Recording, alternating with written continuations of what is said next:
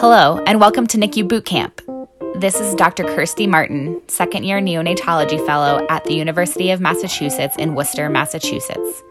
NICU Boot Camp is a high yield curriculum for residents and medical students who will be rotating through the NICU at UMass. This series is meant to help you feel more comfortable and confident during your upcoming rotation. These podcasts have been adapted from the open access lectures published with the paper Neonatal Intensive Care Unit Boot Camp, a preparatory curriculum for residents by Dr. Jeffrey Surcouf and colleagues at Louisiana State University Health Sciences Center in New Orleans, Louisiana.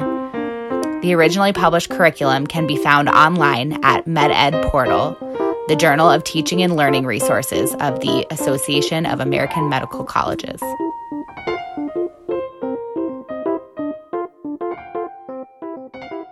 Our objectives for the second episode of NICU Bootcamp are to determine calculations for patients in the NICU, determine appropriate fluid management, learn the basics of total parenteral nutrition, and learn the basics of enteral feeds used in the NICU.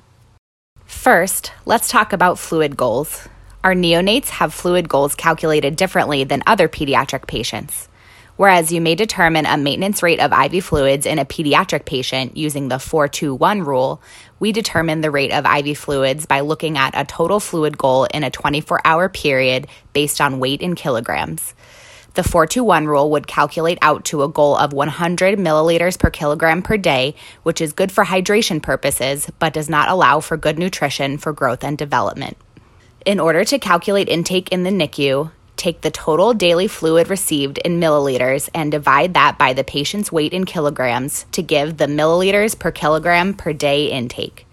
Term infants on day of life zero require 60 to 80 milliliters per kilogram per day of fluids to maintain hydration and support metabolism.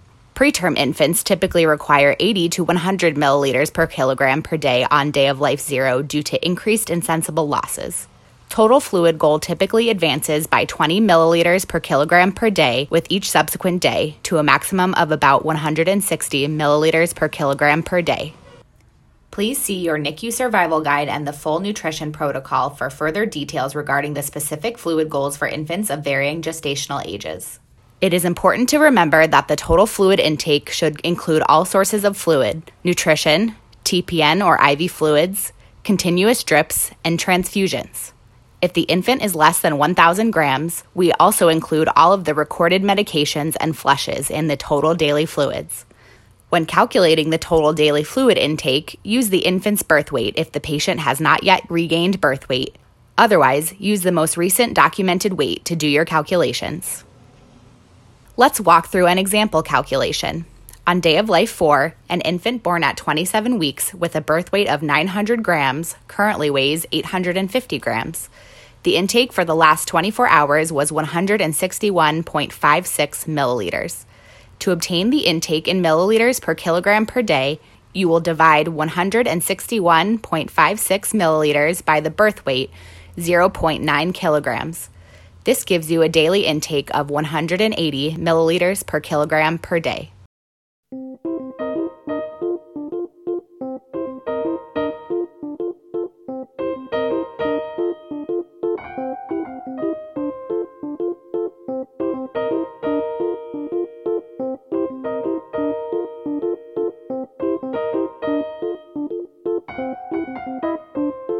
Next, let's conquer some more calculations. In our unit, we place double lumen umbilical venous catheters to give central total parenteral nutrition while enteral feeds are slowly increased. Initially, stock TPN is given through one lumen of the UVC, and a heparinized carrier fluid is given through the second lumen to keep it patent. We can then use this lumen to draw the infant's labs instead of sticking the heel to obtain the labs. This is helpful in the first 48 hours of life, as infants are more likely to have labs drawn more than once daily. On admission, you will look at the amount of IV fluid that the infant should receive per the nutrition protocol that can be found on your NICU survival guide. Let's consider the infant from the previous example. The infant is born at 27 weeks gestation and 900 grams. You would like to write for 80 milliliters per kilogram per day of IV fluids per the nutrition protocol. The heparinized carrier fluid runs at 0.5 milliliters per hour in all infants.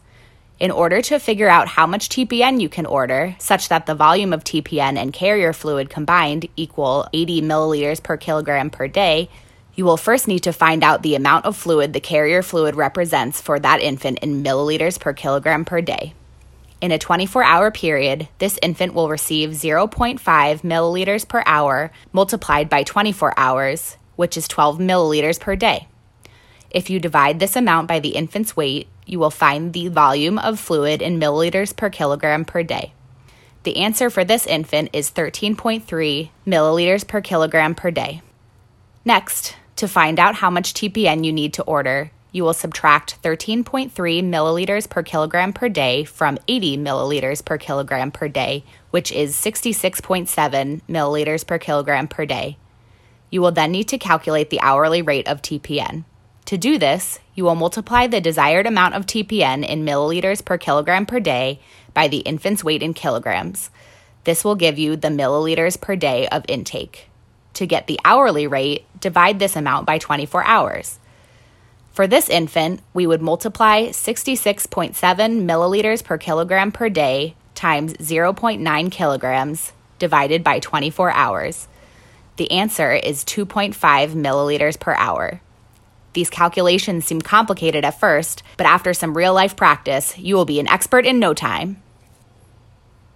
Next, let's talk about how to calculate feeds.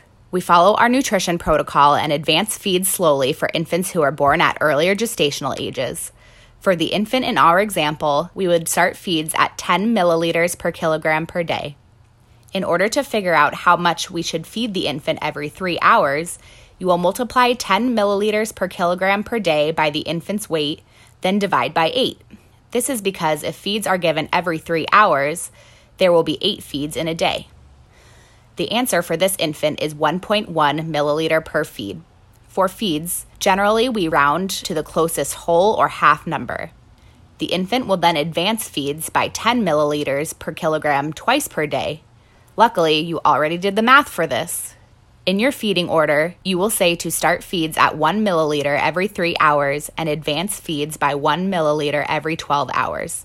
Typically, you will also give a maximum feed amount. The maximum feed volume for most infants is 160 milliliters per kilogram per day. To calculate this, you will multiply 160 milliliters per kilogram per day by the infant's weight, then divide by 8 feeds per day. For this infant, the maximum feeds are 18 milliliters per feed. Next, we will calculate the output in a day. For urine output, take the total urine measured in a day, divide by the weight in kilograms, and then divide by 24 hours to get the urine output in milliliters per kilogram per hour. This number should be rounded to the nearest tenth. Some patients will have an ostomy, and the output is calculated in the same manner. The goal for ostomy output is generally less than 40 milliliters per kilogram per day. For most patients, you do not need to report the total output on rounds unless we ask. Patients in which we would follow these numbers include infants with renal insufficiency and heart failure. You should document these values in your note.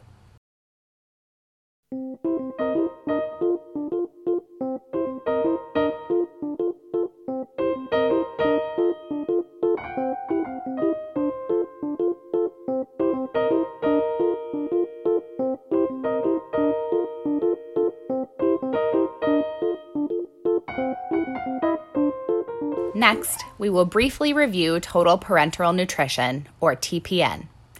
We order TPN for premature infants for whom we will need to advance enteral feed slowly, for full term infants whose severity of illness does not allow them to receive enteral feeds, or for infants with an intestinal problem that requires them to be NPO. TPN contains protein, glucose, electrolytes, vitamins, and minerals. Fats, in the form of intralipids, are ordered concurrently with the TPN. When ordering TPN, you will be asked how much protein you would like to give in grams per kilogram per day. In general, we start at 3 grams per kilogram per day and advance to 4 grams per kilogram per day in preterm infants. You should decrease the amount of protein in the TPN to 2 grams per kilogram per day once enteral feeds are fortified to 24 kilocalories per ounce. You will learn more about this in the next section you will be asked to provide a glucose infusion rate, or GIR. In general, we start at a GIR of 4 to 6 milligrams per kilogram per minute. We generally advance by 2 milligrams per kilogram per minute per day if the infant tolerates this based on the infant's blood glucose measurements. The gold GIR for growth is 10 to 12 milligrams per kilogram per minute. GIR should be increased if the blood glucose is less than 120 and decreased if greater than 150.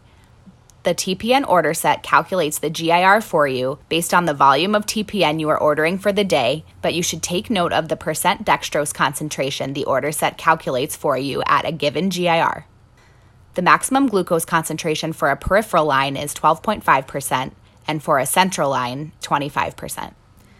To calculate the GIR of any fluid, multiply the concentration of dextrose times the volume of fluid in milliliters per kilogram per day then divide by 144. For example, if a full term infant has D10W running at 120 milliliters per kilogram per day, the GIR is 8.3. We also add electrolytes to TPN, most commonly in the form of sodium chloride, sodium acetate, potassium phosphate, and calcium gluconate. A preterm infant will need minimal electrolytes added to their TPN in the first day of life. Typically, 0 to 1 milliequivalents per kilogram per day of both sodium and potassium are appropriate for these infants on the first day of life. After this, daily maintenance amounts of sodium are about 2 to 5 milliequivalents per kilogram per day. Daily maintenance amounts of potassium are about 2 to 4 milliequivalents per kilogram per day. Care should be taken to remove potassium from the TPN when an infant is experiencing acute kidney injury or oliguria. For calcium gluconate, the goal for growth is 600 to 1,000 milligrams per kilogram per day in preterm infants and 400 to 800 milligrams per kilogram per day in term infants. For optimal bone mineralization, provide calcium gluconate and phosphorus in a 450 to 1 ratio. Electrolyte management varies significantly based on the infant's gestational age, hydration status, and electrolyte status as measured by a basic metabolic panel or BMP. Infants will generally have a BMP daily during the first few days of TPN to make sure the electrolyte balance is stable. Vitamins and minerals include zinc, selenium, magnesium, L-cysteine, multivitamins, and trace elements. Heparin should also be added if there is a central line used to deliver the TPN. Let's talk about the lipid component. At UMass, we use a 20% soybean oil based fat emulsion called Intralipid. In general, we will start infants on 1 to 2 grams per kilogram per day of lipid, depending on their weight. We will advance the lipid by 0.5 to 1 gram per kilogram per day to a goal of 3 grams per kilogram per day based on how the infant tolerates the lipid. We measure this by obtaining a triglyceride level with the daily morning labs. Please see the UMass lipid protocol to see the exact triglyceride levels at which we would consider advancing, keeping, or discontinuing lipids. Once enteral feeds are fortified to 24 kilocalories per ounce, decrease the lipid to 2 grams per kilogram per day. The volume of 1 gram of intralipid is 5 milliliters per kilogram per day. Remember to account for the lipid component when calculating total fluids and ordering TPN.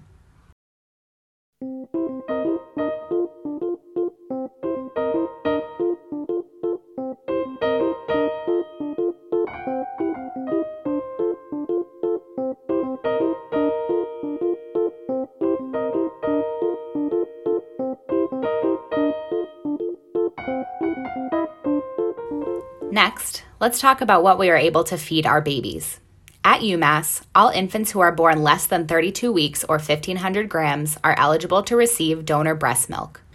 Generally, all of these infants are fed mother's own milk or donor breast milk until they are greater than 32 weeks corrected gestational age. This decreases the risk of necrotizing enterocolitis when compared to preterm formula feeds. The average caloric concentration of breast milk is 20 kilocalories per ounce when an infant reaches 80 milliliters per kilogram per day of feeds. We will fortify the feeds to make them 24 kilocalories per ounce with a human milk fortifier. If an infant has poor growth after reaching full enteral feeds with fortified mother's or donor breast milk, we can add an additional calorie of human milk fortifier per ounce, or can add medium chain triglyceride oil to the feeds. If a preterm infant's diet is mostly donor breast milk, he or she will transition off of donor breast milk and to preterm formula at 32 weeks corrected gestational age. If infants are born greater than 32 weeks gestation and over 1,500 grams, they will be fed mother's breast milk or Similac Special Care. Special Care is a formula made for premature infants that has better protein and micronutrients than term formulas. It is available in 20 kilocalories per ounce or 24 kilocalories per ounce. Similar to breast milk, we start at 20 kilocalories per ounce and increase to 24 kilocalories per ounce when infants reach 80 milliliters per kilogram per day of feeds. Special care is only available in the hospital, so infants who are formula fed will transition to Similac NeoSure prior to discharge. NeoSure comes in a standard concentration of 22 kilocalories per ounce. Vomiting or spit up is a common concern in the NICU. It is typically harmless, as most babies have reflux due to immature gastroesophageal sphincter muscles. However, if an infant's vomit is green or their abdomen is distended or painful to touch, you should order an x ray of the abdomen with two views to assess for necrotizing enterocolitis or evidence of bowel obstruction. Let's talk about some specialty formulas. Similac Sensitive is a formula that has lower amounts of lactose than standard formulas and is used mainly for infants who have GI upset secondary to neonatal abstinence syndrome. Similac Total Comfort is a formula that contains partially hydrolyzed whey protein and is also used for infants who have GI upset secondary to neonatal abstinence syndrome. Alimentum and Nutramigen are partially hydrolyzed casein hydrolysate lactose free formulas that are used for infants with cow's milk protein allergies or post necrotizing enterocolitis. Elecare and Neocate are amino acid based formulas and are even more hydrolyzed. These formulas are also used for infants with cow's milk protein allergy or post NEC.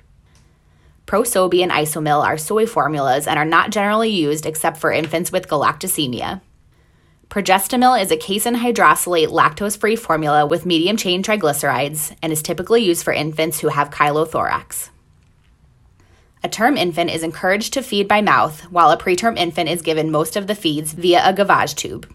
So, when can a preterm infant be given the opportunity to feed by mouth? At 34 weeks corrected gestational age, there is enough coordination of the suck, swallow, breathe reflex to attempt feeding by mouth in preterm infants. Feeding should only be attempted if the infant is showing signs of readiness, such as rooting, sucking on a pacifier, alert state, and good tone. In this podcast, we reviewed calculations, fluid management, total parenteral nutrition, and enteral feedings in the NICU. The next episode of this podcast is about respiratory support in the NICU. Please join us next time for the next edition of NICU Boot Camp. This podcast was recorded and edited by me, Kirsty Martin. Music by Lobo Loco, Piano Man Sofa Sofa, ID 1157, through Creative Commons license BY NC ND. Music can be found at www.musikbrause.de.